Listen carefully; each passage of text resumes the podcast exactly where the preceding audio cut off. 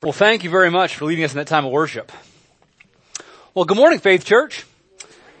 My name's uh, Sam Huggard. I'm the uh, district superintendent for the New England district of uh, the Evangelical Free Church of America, of which this church is a part. And I was uh, here this past May for three Sundays, uh, right after Pastor Bill uh, retired. And it was good to be with you back then, and I'm glad to be here again today. Um, I was called a couple weeks ago by Pastor Brent asking me to come up uh, because there was a men's retreat happening, and I got very excited because I thought I was getting invited to the men's retreat. And he said, "No, no, we need you to fill in." And I said, "Well, I'm, I'm glad to do that too." Um, actually, the older I get, I love men's retreats, but the downsides of men's retreats is all the snoring. I don't sleep very well on men's retreats. Um, so I slept well last night and I'm well rested and glad to be here with you. I'm sure uh, the guys may come home spiritually energized and maybe physically drained. So uh, welcome them back well. Um, I want to take a moment before I jump into the message today, uh, just to encourage you. Uh, I've been in a lot of contact with elders and staff uh, and the discernment team uh, since May, and I am really encouraged by how serious and thorough uh, this church is taking uh, the process of discerning from the Lord how He's leading this church. Um, you really are being led well. And I am grateful for that. I'm grateful for the staff and their humility and their leadership and how they're serving Christ here. And for the elders, the shepherding team, how seriously they're taking this task. And the discernment team, their wisdom. Um, I'm just grateful uh, that this church really is engaged well in this process. And I know it's a hard process. Um, every church that goes through a pastoral transition, um, it always involves an uncomfortable process. But I'm grateful for how God is already walking you through it. And I know you are as eager, more eager than I am for the process to be over. And uh, I'm praying for that as well. Uh, today, I'm not going to speak about pastoral transition. Uh, we're going to look at uh, Psalm chapter 3. And we're doing this for a few reasons. One is very personal. Uh, I've kind of been living in the Psalms over the past three years. Um, they've really been teaching and enhancing um, my prayer life. Um, as many of you probably know, uh, the Psalms are the prayer book of the Bible, and for centuries they've been the prayer book of the church. Um, this is what countless Christians throughout the ages have used for prayer. Um, I think what's really cool are these are the prayers that Jesus prayed. Uh, he prayed them when he walked the earth. And so if we want to learn how to pray in all circumstances, the Psalms is a great tutor. Now today we're looking at Psalm 3, which David wrote, and it's a psalm of lament, which means he wrote it in distress, uh, in, in suffering, and he's crying out to God, lamenting to him uh, about his situation. Um, I hope that this psalm is instructive for us about how we can pray during distress. And so maybe some of you here today say, that's me. I want help today. I'm facing some stuff and I really want to be able to pray well and experience God's deliverance as I pray. Others of you say, well, that's not me today, but I remember quite recently having gone through that. Or you may think, that's probably going to be me soon.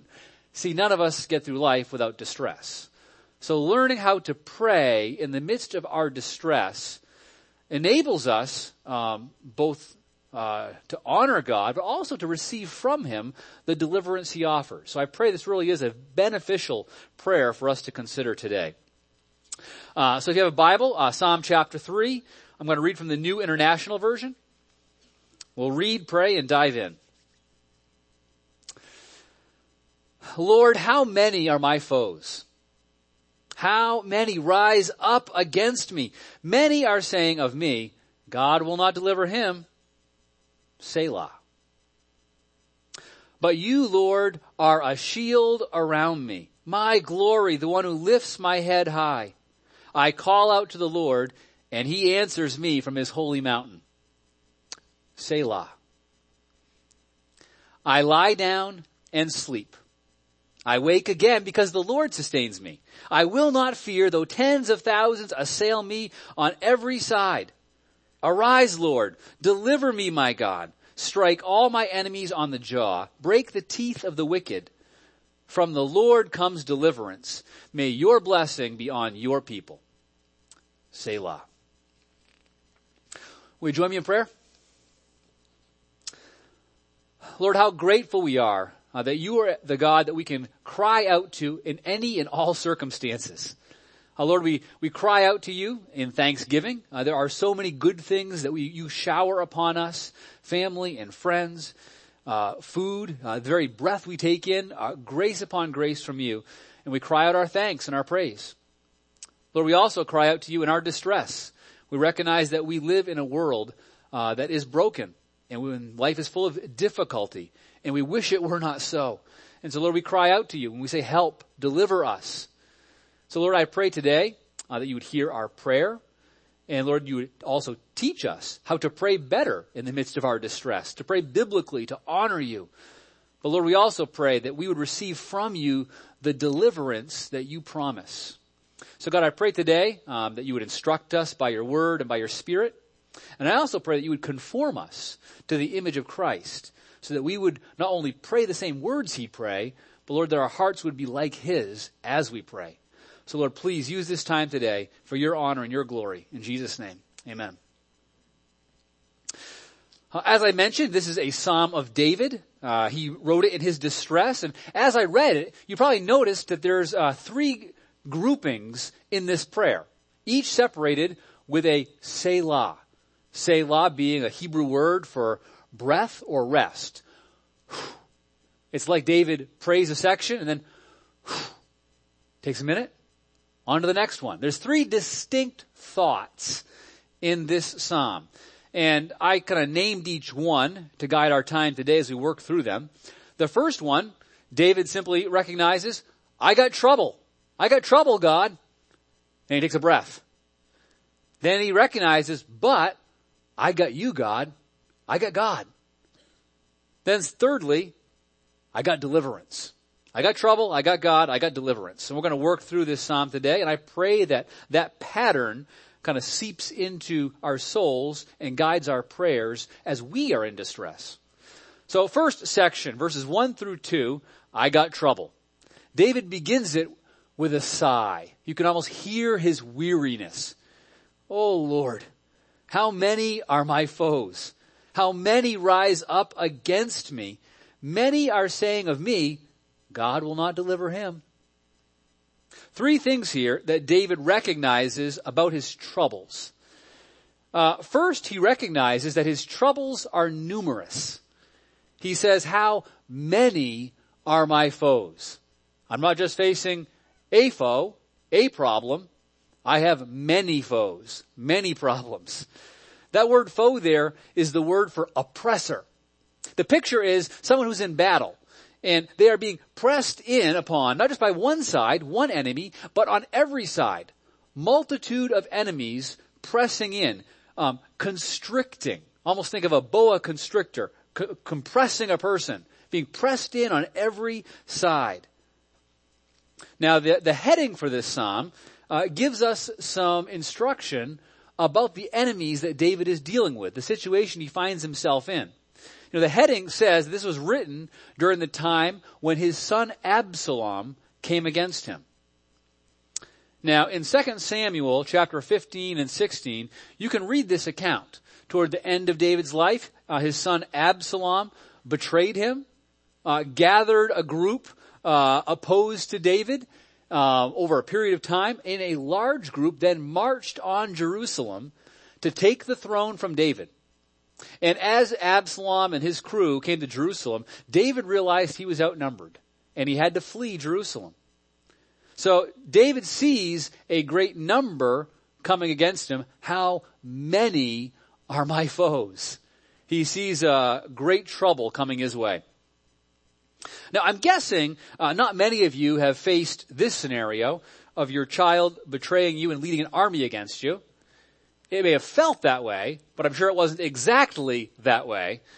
Um, but I do think probably most of us can resonate with the idea of having numerous troubles coming at us at once.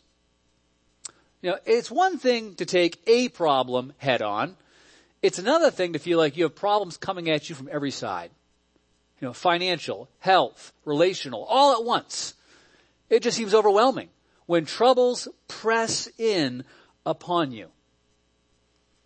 Uh, if you've felt that happen to you before, guess what? you're normal. That's life in a broken world.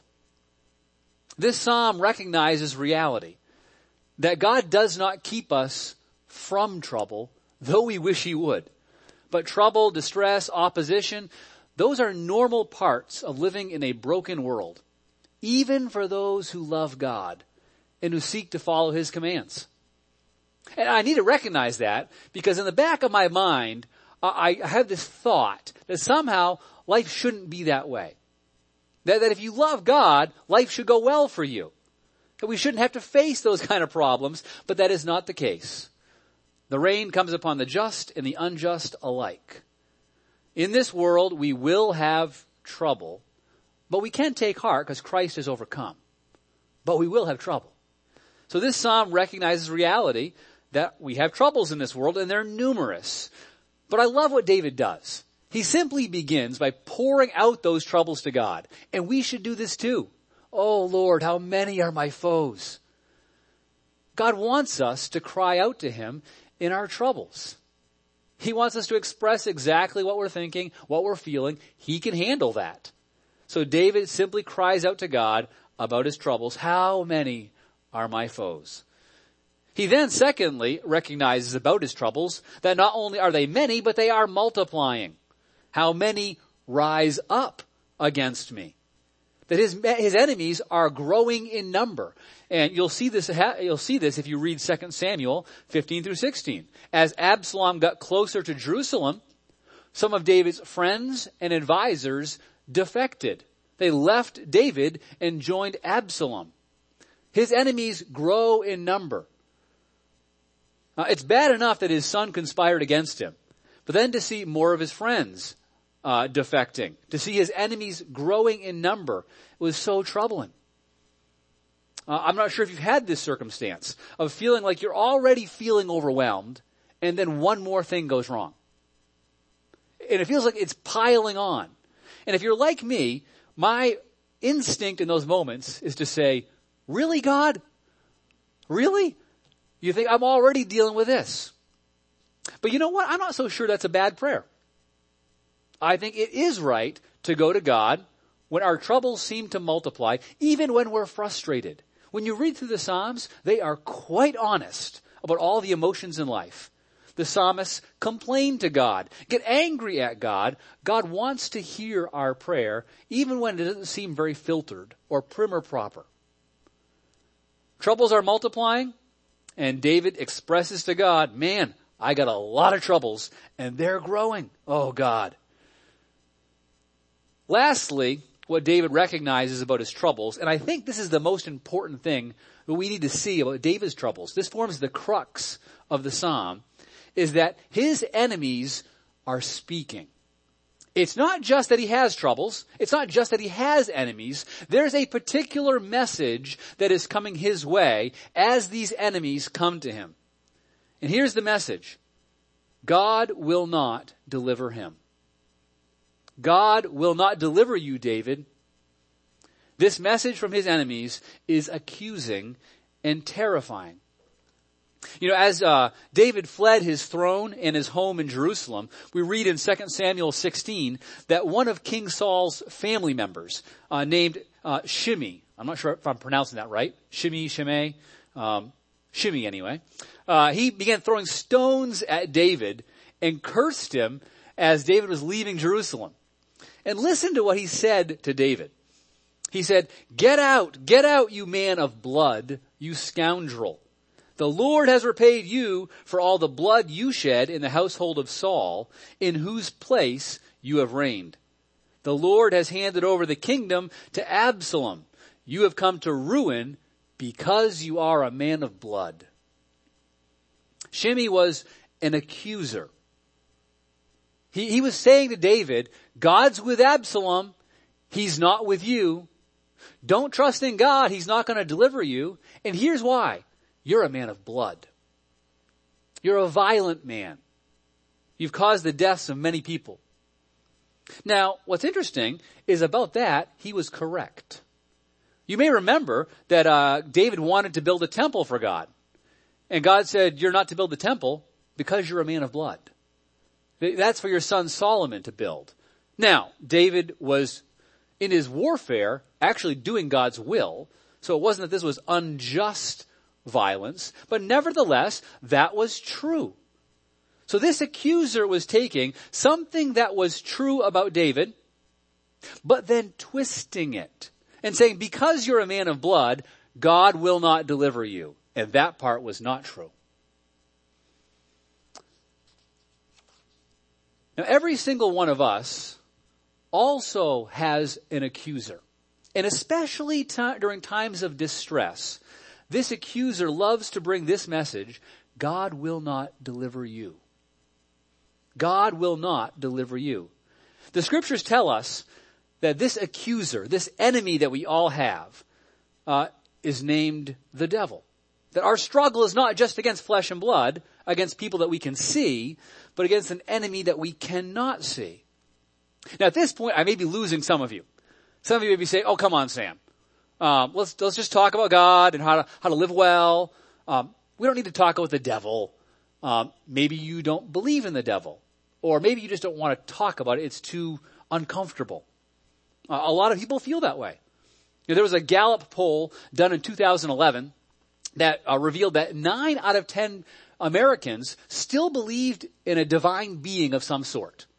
So nine out of ten Americans back in 2011, I'm sure it's different now, uh, believed in a God of some sort. But in that same year, only 43% of Americans believed that the devil was a living entity. I think that's part of the evil one's strategy. He does not want us to know he exists and is actively at work. Yet the scriptures warn us again and again about this reality. We're told your enemy, the devil, prowls around like a roaring lion, seeking who he may devour. We're told to resist him. Now the devil in the scripture is called Satan. And that name actually helps us to know how he works. Satan means accuser, one who accuses, one who brings a charge. And what Satan does is he simply takes things that are true about us things that we have done, feelings that we've had, and there's an accusation. You're in the wrong. But then there's a twist. Therefore, God doesn't love you. Therefore, God won't deliver you. Therefore, you can't trust Him. Just like Shimei was doing with David. You're a man of blood, God won't deliver you. Now, on the surface, that seems to be true. I mean, David's leaving Jerusalem. Absalom seems stronger. That seems to be the case. But as we see in David's prayer, it wasn't the case. And we, like David, need to learn how to pray during these times of, of distress when we are facing accusation. Because here's what Satan's goal is. Satan's goal is not to make us have a bad day, um, to make us have less money in our bank account or ruin our health. His goal is that we would not trust in God. That's his end game. That we would not trust in God. That instead of trusting in God for our deliverance, we would trust in ourselves or some other means. We would look to our finances to deliver us from distress. We would look to substances to deliver us from distress. We would look to pride in our accomplishments to deliver us from distress. And none of those things ultimately can. Only God can deliver. And Satan does not want us to trust that. And see, when we buy into that lie, he's devoured us. He's devoured us, our faith. So David simply begins this prayer by praying to God, I got troubles. I got a lot of them. They're growing. And here's the message coming at me during the troubles. And then he takes a breath. now thankfully, the psalm doesn't end here. And I fear all too often some of our prayers do. And if the psalm ended here, what we would call that is spiritual worrying. That we just take our concerns and worry them to God but don't really go any further. I think that actually enhances our problems. It doesn't help. No, we should bring all those cares to God as our starting place in prayer. Here's my heart, God. Here are the problems I'm facing. Take a breath. And let's move on. Next section. David starts with, I got problems. And then, and a very, very important word. But You, Lord, are a shield around me, my glory, the one who lifts my head high. I call out to the Lord and he answers me from his holy mountain. I got problems, but I got God. And we see a shift in David's focus from his troubles to his God. And this is the shift that we need to make in prayer as well. Not only bringing our problems to God, but then focusing our mind upon God. And David does this in four ways in this section. Four things about God that David recognizes in prayer. First, he says, you are a shield around me. You are a shield around me. A shield is used for protection. So David is saying, God, you protect me. I have enemies coming at me all around me, but you protect me. And as he looks at God in prayer as his shield, he begins to realize how safe he is. Even as he flees Jerusalem, he's realizing how safe he is. Now this is interesting because usually a shield only protects a portion of a soldier. Uh, the front part, if he's holding it here. But David says, you are a shield around me. You're better than any human shield, God. I am totally protected by you. Above, below, beside, in front, behind. You are all around me. I am totally safe in you. You know, the Psalms are filled with these kind of, I would say, extreme statements about God's protection. Statements that almost make our, us scratch our heads, saying, how could David be saying he's that safe? Uh, we see some of the danger around him. Psalm 23, even, even though I walk through the valley of the shadow of death, I will fear no evil, for you are with me. Psalm 121, the Lord will keep me from all harm. The Lord will keep me from all harm? How can David believe this? He has seen godly people suffer harm, even die. His good friend Jonathan suffered and died unjustly. How can David say, you are a shield around me, I am totally safe in you? Well, I think the answer is found in understanding how a shield protects.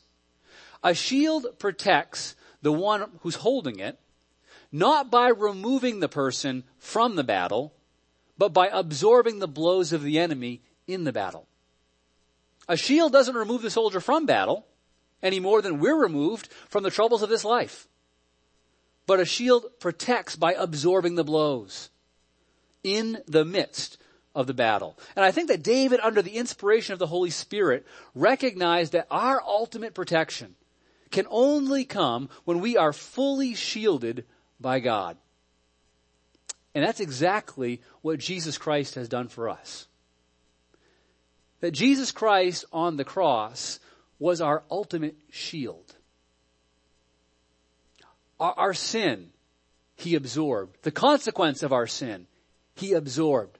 All of those blows that would destroy us eternally, He absorbed. We're told there was a great exchange taking place upon the cross. Our sin placed upon Him, His righteousness given to us. He was shielding us from the consequences of our own sin the eternal destruction that would result if he had not stepped in as our shield. Now because he absorbed our sin and its consequences, no ultimate evil can befall someone whose shield is Christ. No downturn in the economy can cause eternal bankruptcy. No sickness can cause eternal death. No attack can cause eternal dishonor. Nothing can cause ultimate harm to a person whose shield is Jesus. That's why Paul wrote, nothing can separate us from the love of God. Neither death nor life, neither angels nor demons, neither the present nor the future, neither height nor depth, nor anything else in all creation will be able to separate us from the love of God that is in Jesus Christ our Lord. David in prayer first recognizes his troubles, gives them to God. Then he turns and begins to recognize who God is and what he's doing for him, that God is my shield, therefore I am safe, even in the midst of these troubles. He then recognizes a second thing about God. He says, you bestow glory on me. You're a shield and now you bestow glory on me. Now David had experienced a lot of glory in his time, probably more than most people. Um, people sang songs about his military conquests. People cheered for him. Jerusalem had been built up under his rule. He was honored and respected far and wide. David had what we call dignity. But when Absalom attacked, not only was David's safety threatened, but even more so, his dignity. Uh, I mean, he had his son betray him. That was a, considered a great indignity. Uh, he had to flee Jerusalem, fleeing from his son, while listening to people like Shimei taunting him as he fled. And even worse, after he left the city, if you read the account in 2 Samuel 16, you'll see that Absalom disgraced his father even further by setting up a tent on the roof of the palace, and in the sight of all the people, slept with the women who were left behind in the palace. Absalom didn't just want the throne, he wanted to dishonor his father. Now, dignity is a big deal. It really is. Um, when we feel shame, uh, when we feel like we're made fun of or looked down upon, uh, we hate it. We, we tend to lash out against it. Um, I think we feel that today often as Christians. And we live in a culture where it's not considered a, a really cool or upstanding thing to be a devoted follower of Jesus. People say, why are you putting your trust in this antiquated book? I mean, it's just a book of myths. Really? You believe it? Why are you following, you know, those virtues? That's kind of a old way to live. You know, why, don't you enjoy life a little bit more? And there's a, there's a sense of scorn, of contempt, of disdain that quite often comes to Christians' way uh, in the world today. Now, it's tempting to lash out in anger, simply wanting to be respected, like anybody else. But that's not how David responded. He didn't lash out. He turned to God. And he recognized this, that his dignity didn't come from getting other people's respect, but from God alone who bestows glory on him. That God bestowed glory upon David. David didn't earn it, God gave it. So David did not need the respect of others. He only needed the glory that comes from God. Now, in a very similar way, if we're a, if you're a follower of Jesus, you have been given glory that is far greater than any glory that could come from a human being. That when Jesus took our sin on the cross, He not only removed the consequence for our sin, but then He replaced our sin, the record of our sin, with a record of His righteousness. That He has shared what is rightfully His with us. So that in God's eyes, we are considered holy, blameless, and without fault. That staggers me. I know myself. I know my deeds. I know my thoughts. I am not holy, blameless, and without fault. Yet because of Jesus, God says I am. That God has shared the glory of Jesus with us.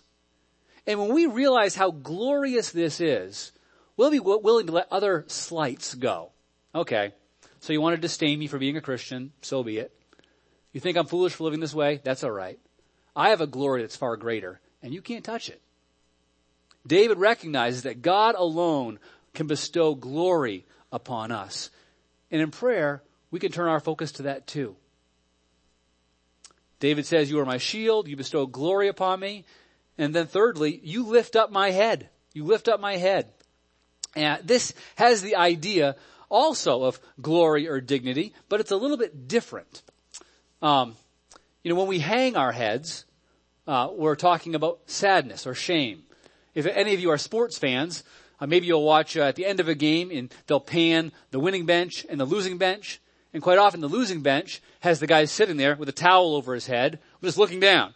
It happens all the time. We just naturally hang our heads in sadness and in shame. And David said, you lift my head. Now, notice he said, you lift my head.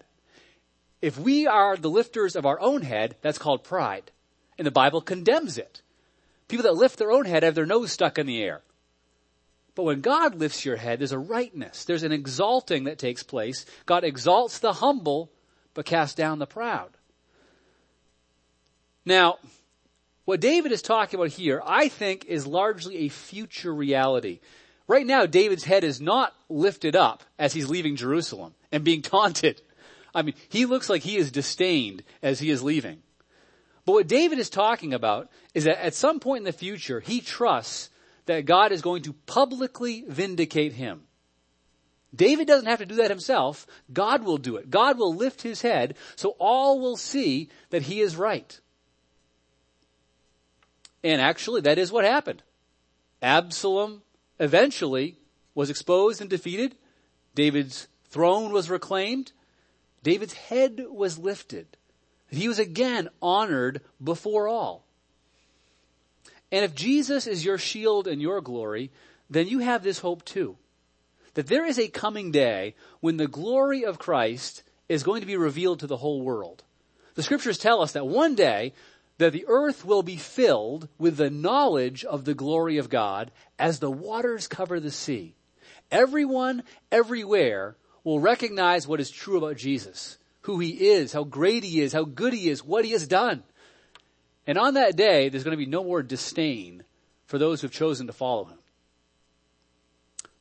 On that day, those who have given their lives to Christ and have walked with him in this life are going to be seen as the wise men and wise women who have built their lives upon the rock of Christ. Our head will be lifted.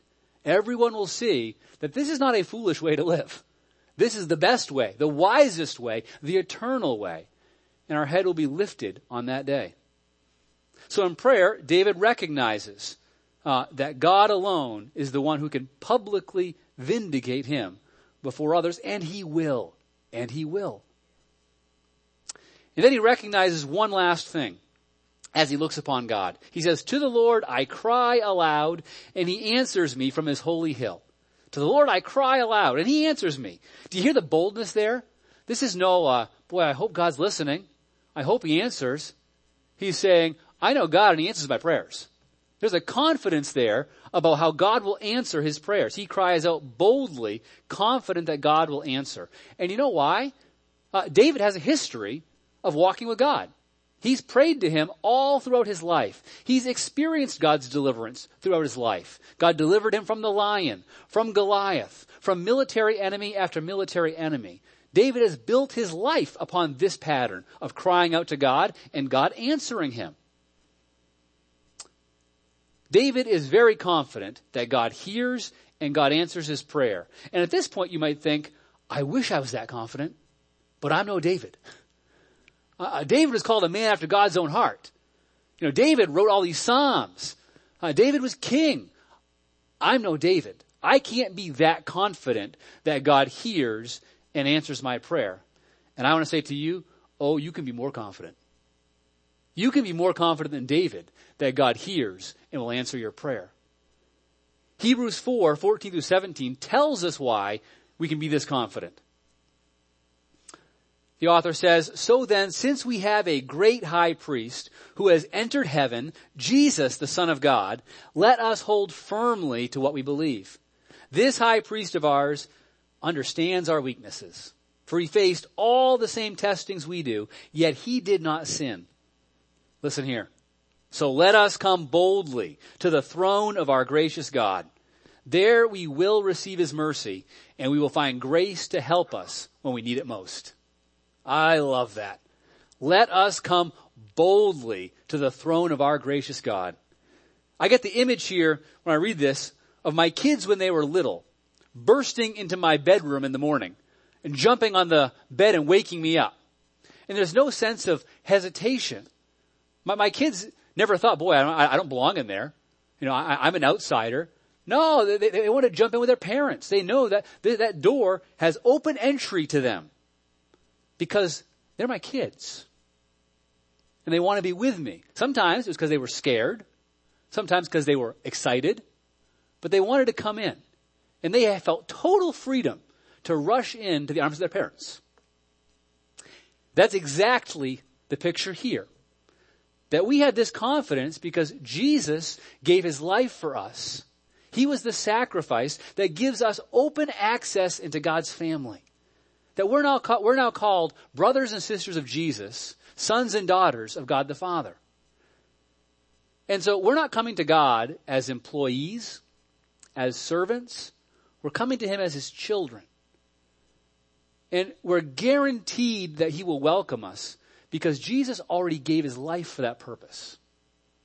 And if He gave His life, why would God deny us now? That was the very reason Jesus died, so we could have open access to God. And so when we come boldly to God, we honor Him and honor the sacrifice of Jesus, not coming on our own merit, on our goodness, but on Jesus and what He has done. We can come to God even more boldly than David came, knowing God hears and knowing He will answer. We see David first in this psalm brings his troubles to God. Then he turns his focus and says, I got troubles, but I got God. He's my shield. He's my glory. He's the lifter of my head and he hears and answers my prayers. And that brings us to the last section of this psalm. And you can see there's a change that's happened in David as he's gone through this prayer. After bringing his troubles to God and then turning his focus to God, he now receives deliverance from God. Last section, I got deliverance. Verse 5 uh, through 8. I lie down and sleep. I wake again because the Lord sustains me. I will not fear, though tens of thousands assail me on every side. Arise, Lord. Deliver me, my God. Strike all my enemies on the jaw. Break the teeth of the wicked. From the Lord comes deliverance. May your blessing be on your people. He begins by saying, I lie down and sleep. I wake again because the Lord sustains me. Uh, anyone here ever had difficulty sleeping during a time of distress? so I'm not alone. Okay. Uh, yeah, when you're facing distress, it can be hard to sleep. Uh, just this past spring, uh, my daughter went through a really difficult period of time. Uh, one of her good friends took her own life this past spring, and it sent my daughter into a tailspin. And I find myself waking up almost every night at 1.30 in the morning, unable to sleep, just broken for my daughter and for her friends, crying out to God on their behalf. Prayer comes pretty naturally in those times. I wanted to say I lie down and sleep, but I, I couldn't sleep. It's during distress that we find it difficult quite often to sleep. Yet David here is able to sleep. And I think it's because he's done the preceding things. He's brought his trouble to God. He's then turned his focus upon God, realized how protected he is, how honored he is, how confident he can be in Christ, or in, in Christ, though he did not know at that point. And now he's able to say, so you know what? I'm going to lie down and go to sleep. I actually think sleep, choosing to go to bed, can be one of the most God honoring things we can do during distress. See, we live in a culture that wears lack of sleep like a badge. You know, oh man, you know, I worked uh, 18 hours yesterday, only got three hours of sleep. You know, we, we, we kind of look up to that person. You know, guy comes into work, man, I got a good nine hours last night. You're like, what? You slept that long? See, we kind of look down our noses at guys that sleep, uh, but guys that go without sleep, we think they're doing pretty well. They're hardworking. Now, hard work is a good thing, but the Psalms actually tell us that unless the Lord builds a house, those who labor on their own labor in vain. That those who try to guard a city themselves, unless the Lord's guarding it, they're doing it in vain. That it's useless to work so hard, eating the bread of anxious toil, for the Lord gives sleep to his beloved. Isn't that great? The Lord gives sleep to those he loves. See, so often our attempts to manage our own distress result in our lack of sleep. Either we can't sleep or we just choose not to go to bed because we're trying to be in control and fix it. But when we recognize that we're not our own savior, there's only one. There's only one deliverer. Then we can trust God and go to bed and say, I, I can't fix my kids. I can't fix my bank account. I can't heal this illness. But God's over it all and He's got it. I'm to go to bed. I'm to get some sleep. David got deliverance in the form of sleep. And guess what? God sustained him. He says, I woke again. Absalom didn't get me in the night.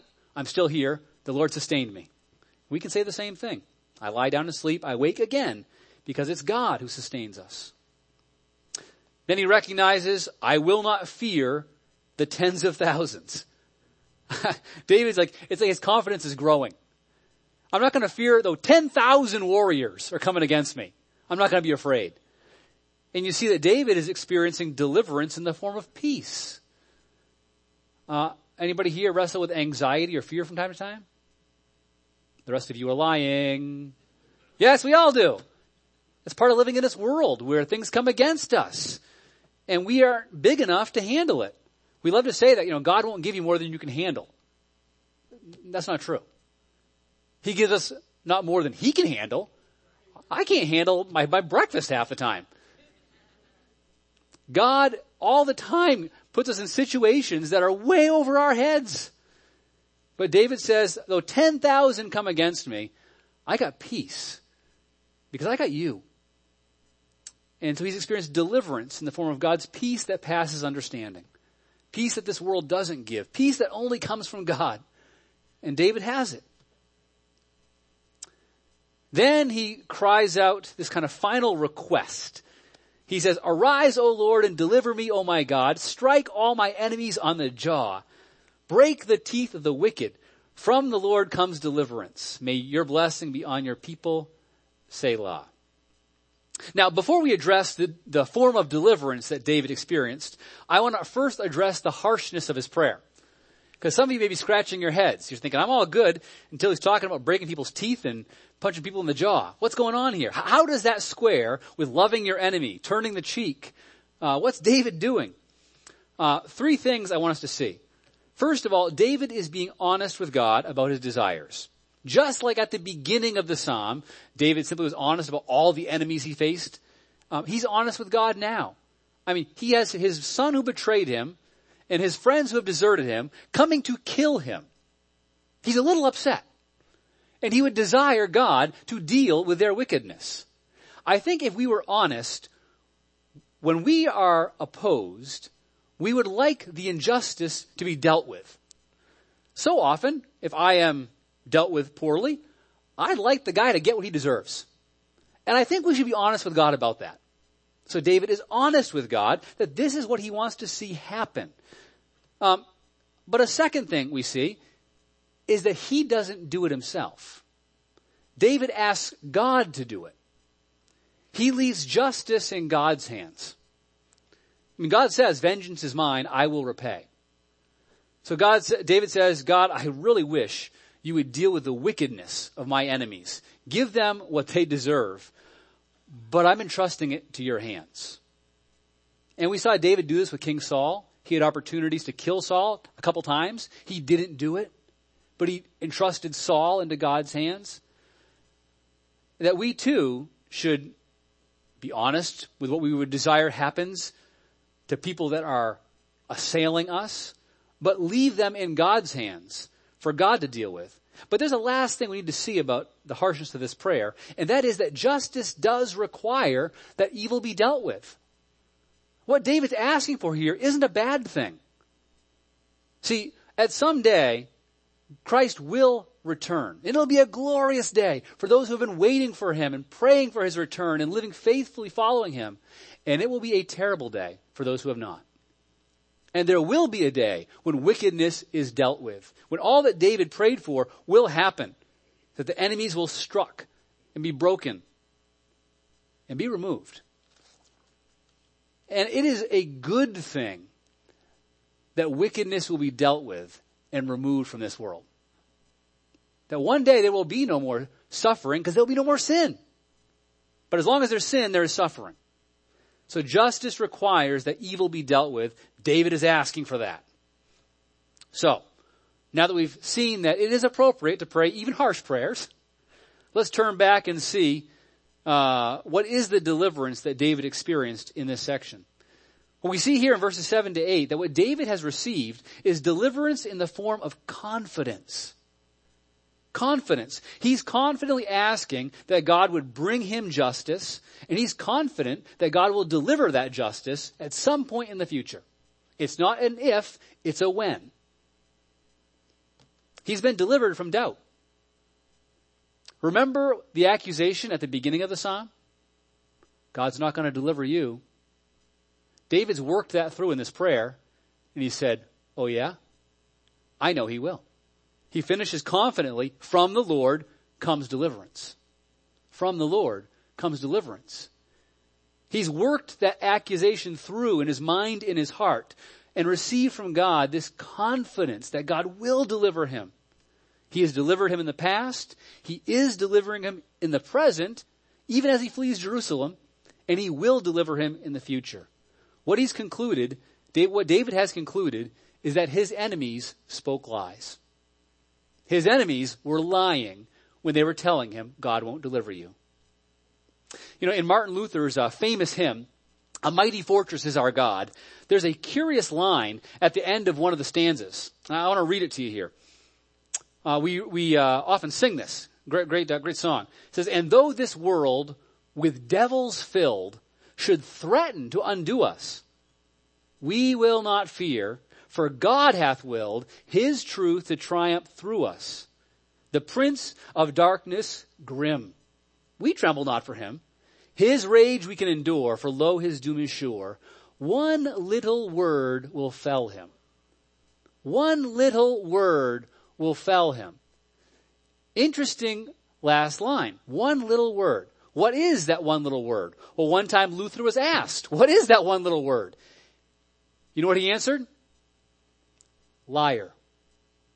The little word is liar. Devil, you lie. You lie. Everything that you are saying to us, that God doesn't love you, He doesn't care for you, He won't deliver you, is not true. If your faith is in Jesus Christ, you will be delivered. It's not a matter of if, but when. Especially during our trouble. Our enemy tries to dissuade our trust in God, saying that God's not going to deliver us. But after we in prayer look to Christ, who shielded us in his death, who shares his glory with us, and who lifts our head in honor when he returns, we can confidently answer him back, liar. I am safe. I am secure. I am loved. God will deliver me. In this life, we will all face distress. That's just part of life. The question is, to whom will we turn in our distress? And I urge you this morning to turn to Jesus. Tell him your distress. Turn your focus upon who he is and what he has done for you. And then ask him boldly for deliverance in the form of sleep, peace, and confidence. And I'm confident he'll give it. Won't you stand with me? Let's close in prayer now.